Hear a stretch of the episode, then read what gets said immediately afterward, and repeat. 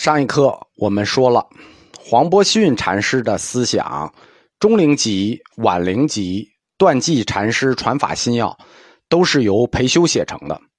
所以西运的禅思想，它既代表了黄伯逊的思想，它也反映了裴修的观点。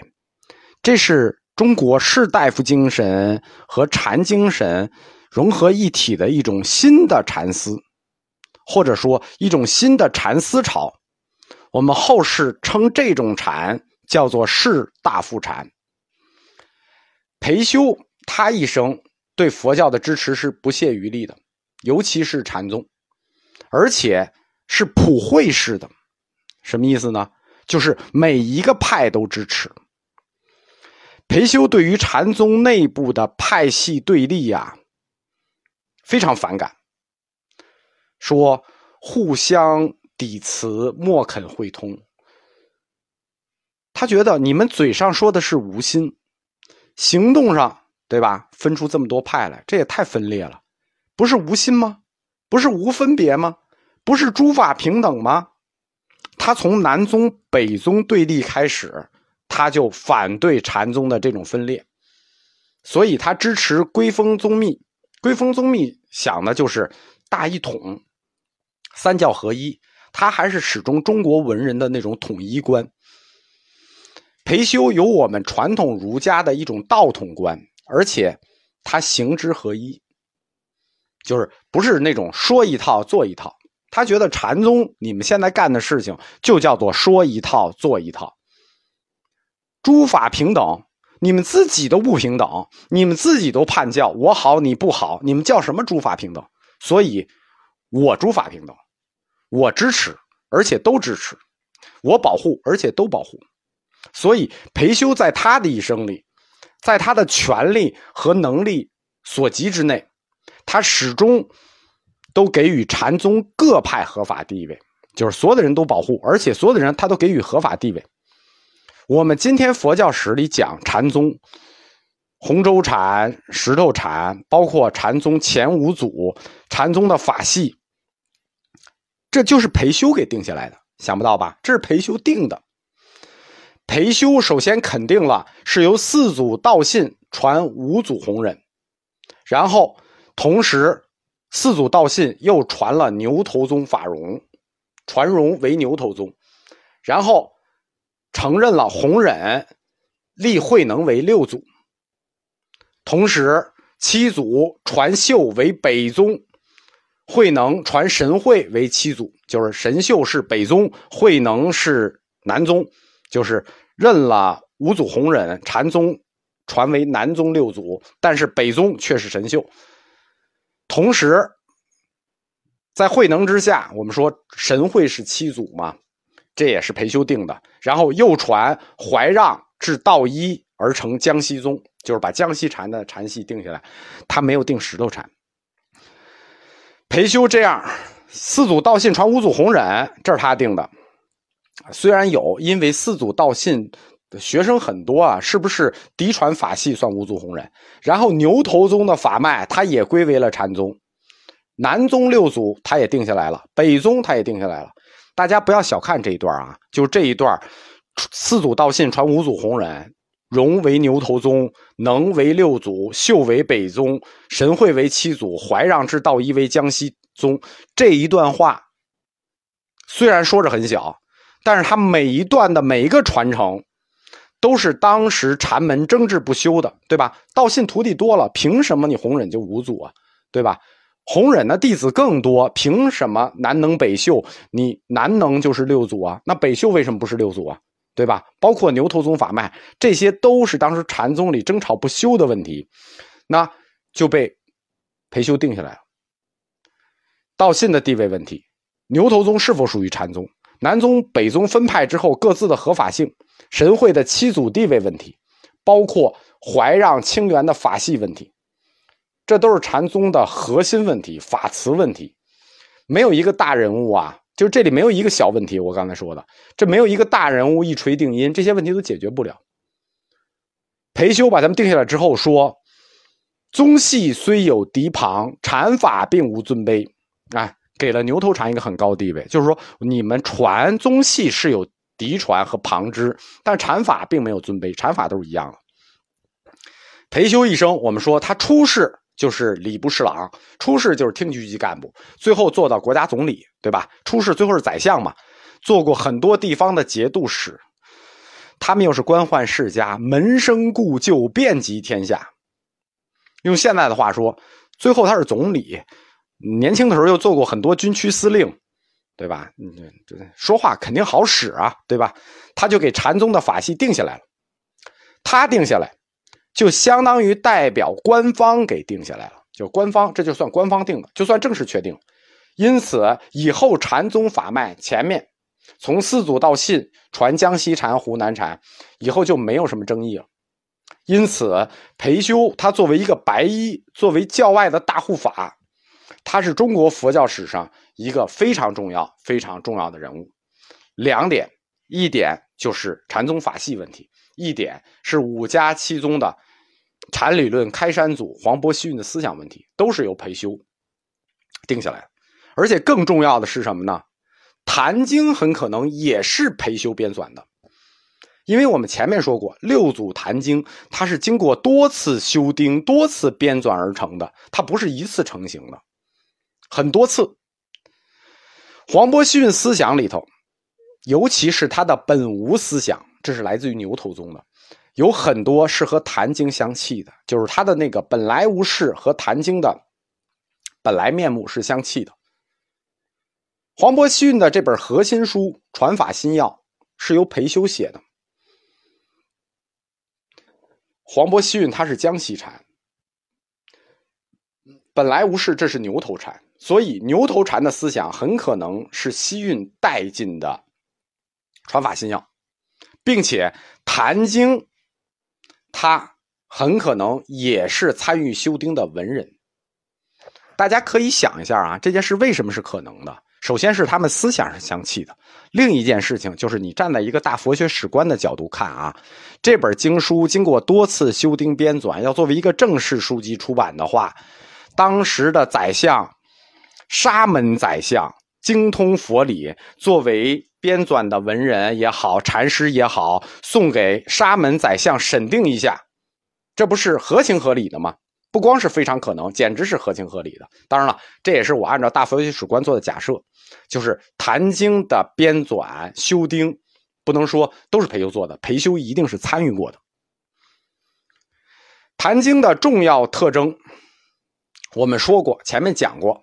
在楞伽净觉那课讲过，就是要用《金刚经》的旗帜取代《楞伽经》的旗帜，代替禅宗作为传宗的核心经典。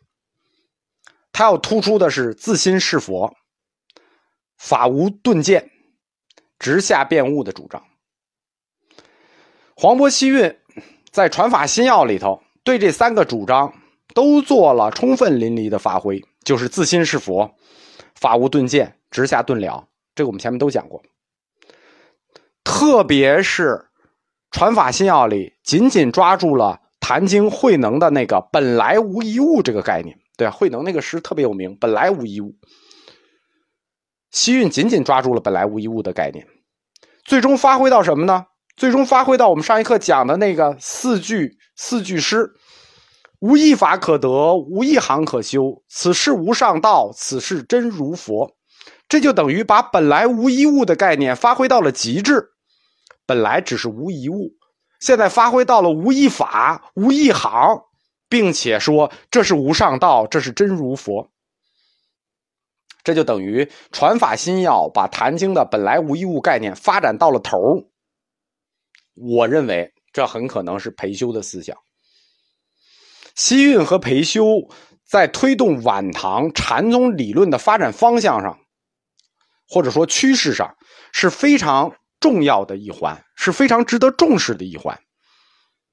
就是我们说无一法可得，无一法可修，他们反映出来的心态、思想和心绪，其实已经超出了西运和培修他们个人的生平际遇。什么意思呢？他总结的已经不是一个个人解脱的方向问题了。对吧？他们已经不是一个小城概念了，已经不是一个个人是不是解脱、个人是不是生死的问题了。他们推动的这个禅的方向是一个大时代解脱的方向，已经脱离了个人解脱的方向，是时代解脱的方向。我们想一想，他的这个三无禅宗的三无概念：无事、无依、无畏。挺好的生活嘞，大家互相有点事儿，互相依靠依靠啊，互相解脱解脱，好不好？什么样的世道才是无事无依无畏？我们说这已经是一个时代的折射了，这背后是一种绝望，当然也透着勇敢啊。最后是无畏嘛，也透着勇敢，无依，这就是背后的绝望。这个时代，我们说大中之治是大唐盛世之末，风雨飘摇，啊，中唐很乱，风雨飘摇，然后又回光返照。每一个人，尤其是像裴修这种大知识分子、大官僚，包括西运这种宗师，他们都已经感受到了一个时代的行将结束，而且也感受到了另一个时代的山雨欲来。所以，黄波、西运和裴修合著的这三本书，我们说，它反映的禅思想，既隐含着对大唐国运的一种谶语、一种预言，又反映出来当时在佛教内部的，就士大夫阶层普遍绵延的一种绝望，就是另一个时代即将山雨欲来。这不光有绝望，可能还有内心的一种不安。对于禅宗来说，还有内心的一种期待。在同一个时代，就是在同时啊，裴修他不光支持了黄渤、西运，他还支持了另一位佛教巨人，就是维养宗的开山祖韦山灵佑。黄渤、西运他传法的地区呢，是在江西安徽一带。那当时裴修在这儿做官尾山灵佑呢，他跟黄伯逊师兄弟啊，他俩是师兄弟。尾山灵佑跟黄伯逊是师兄弟，都是百丈怀海的学生。他们在同一个时代，但是他在湖南传禅，就是在湖南复兴禅宗的是尾山灵佑。他们俩同属于洪州禅系。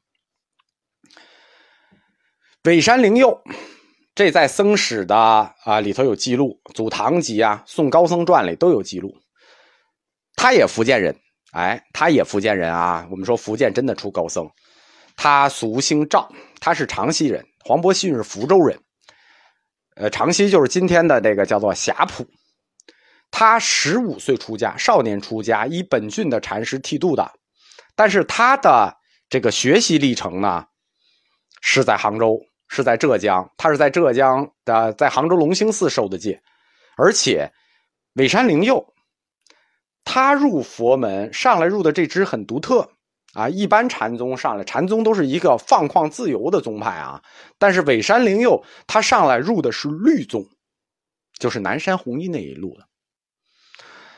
他在游历浙江天台山的时候，哎，遇见天台。我们一说天台山国清寺有谁啊？那肯定就遇见那俩人了嘛，和合二仙。他遇见了寒山子和拾得，寒山拾得，和合二仙。我们在佛教诗词课里讲过。同样的一个受记故事，我们说黄渤、西运是在西安遇到了一个老太婆，说你将为天人师，哎，去找百丈怀海吧。哎，尾山灵佑也一样，他在天台山遇到寒山拾得的时候，也说你去找百丈怀海吧。当世大智者洪州百丈，就是跟黄渤、西运走了同一条路，就指点他去了百丈怀海那儿。所以二十三岁的时候。尾山灵佑就投奔了江西百丈山，依止于淮海大师，那一直跟着淮海大师，最后肯定是悟了嘛，对吧？所以在法系上，尾山灵佑跟我们前面讲的黄波、西运同为百丈淮海门下的亲师兄弟。我们说黄波、西运的法系有两个来历，一个是百丈淮海，一个是庐山智长。但是如即使是庐山智长。尾山灵佑跟黄渤、西运两个人，他们也是唐师兄弟啊，就关系很亲。唐宪宗元和末年，尾山灵佑跟这个赵州禅师一样，四处行脚，随缘路过长沙，啊，宁乡，实际是长沙的宁乡市，宁乡县吧。因过大尾山，风雨就大大尾山，它长沙那个地儿大家知道啊，就有老冬天老有雨，遂淹于山上，就是就住在那个山上了，避避雨。这个大尾山实际是湖南雪峰山的一个支脉，雪峰山的一一部分。湖南冬天那个大雨啊，就那个不叫大雨，那个凄凄小雨，凄凄风雨之中，大师就默坐而已，什么也不干，他就坐那儿。这种做法是洪州禅的一种修持方式，就是洪州禅的默坐禅。到宋朝就发展成了默照禅，这就是洪州禅默坐禅的风格。灵佑就这么在凄凄风雨之中坐着，那僧徒渐聚，啊，这有名啊，聚了多少人呢？书上说，以至于千有余人，自为饮食纲纪。我就在这风雨的山上坐着，就来了小几千人。实际这还是百丈山的那个风格，就是自行成为农产。尾山灵佑他在会昌法难之前就非常有名了，对吧？然后他这又又又在那儿坐着，又聚了千千把人，千余人，小几千人。当时管理湖南的是湖北襄阳帅。就是他归湖北管，湖北襄阳帅当时叫做李景，统摄湖南，于是就奏请山门为他盖了庙，号同庆寺，如此数十年。言佛者天下皆为首，因为他是百丈怀海的嫡传弟子嘛，就是在会昌法难以前，作为百丈怀海的嫡传弟子，其实尾山灵佑已经是天下佛教领袖了，对吧？他就在这儿一直尾山传法二十年，就是说他路过那个长沙，他就就就盖了这个同庆寺，他在这儿传法了二十年，一直传法传到哪年呢？传到会昌二年，就是公元八百四十二年。那到法难了，我们前面说一到法难，当时裴修大哥在江西顾不上他，他在湖南管湖南的是李景，李景都顾不上自己，法难从天而降，那寺庙就被捣毁了。那尾山灵佑就国守为民，什么意思啊？就是就是留着头发就就藏起来了，就就就就还俗了。这一还俗就还俗了小十年嘛。对，整整十年应该是。唐玄宗大中解禁以后呢，那裴修就从江西调任了湖南，任湖南观察使。那个时候湖南、湖北就分治开了啊，当时是湖北襄阳帅管。裴修。就再次找到尾山灵佑，迎请出乘之鲫鱼，亲为其屠猎，就是专门找到他大师，请你回来吧。因为法难之前，尾山灵佑已是天下佛教领袖了，对吧？所以尾山灵佑就重新削发，回到了同庆寺。但是呢，时间不长，也经历了这一这波磨难，时间不长，大中七年，没几年就死了。八十三岁，谥号大圆禅师。他这个谥号特别好记。这些禅师的谥号啊，都是有所指的。比如说黄波西运那个断寂禅师，他断的是什么？什么寂呢？洪州禅到临济禅的这个寂，边际的寂。而尾山灵佑，他的谥号叫大圆禅师，圆圆就是那个圆，画那圆。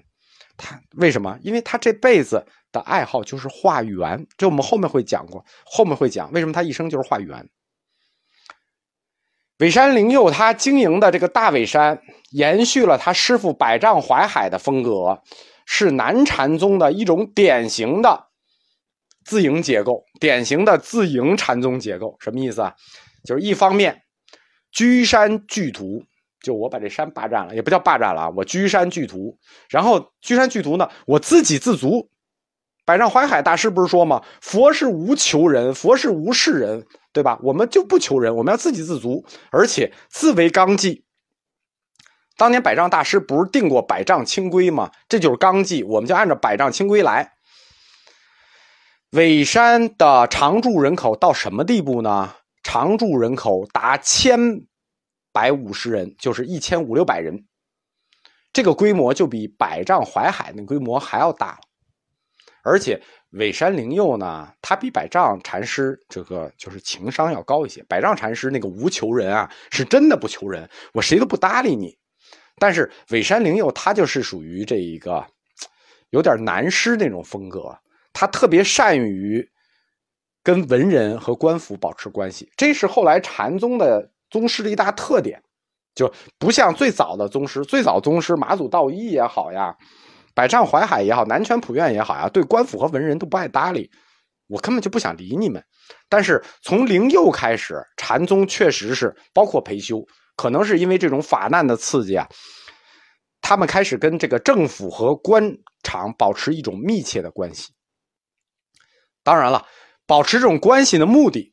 是为了争取从地方到中央各级官员的支持，取得一个合法地位。为什么呀？因为这法难打击实在太惨痛了，所以始终要保持跟官员和文人的这种密切的关系呢。文人主导的是舆论，在舆论上给他赢得一个好的空间；官员呢，就是为了取得一个合法地位。